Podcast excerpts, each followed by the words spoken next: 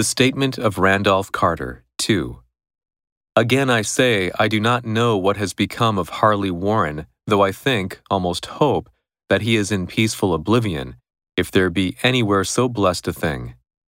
It is true that I have for five years been his closest friend, and a partial share of his terrible researches into the unknown.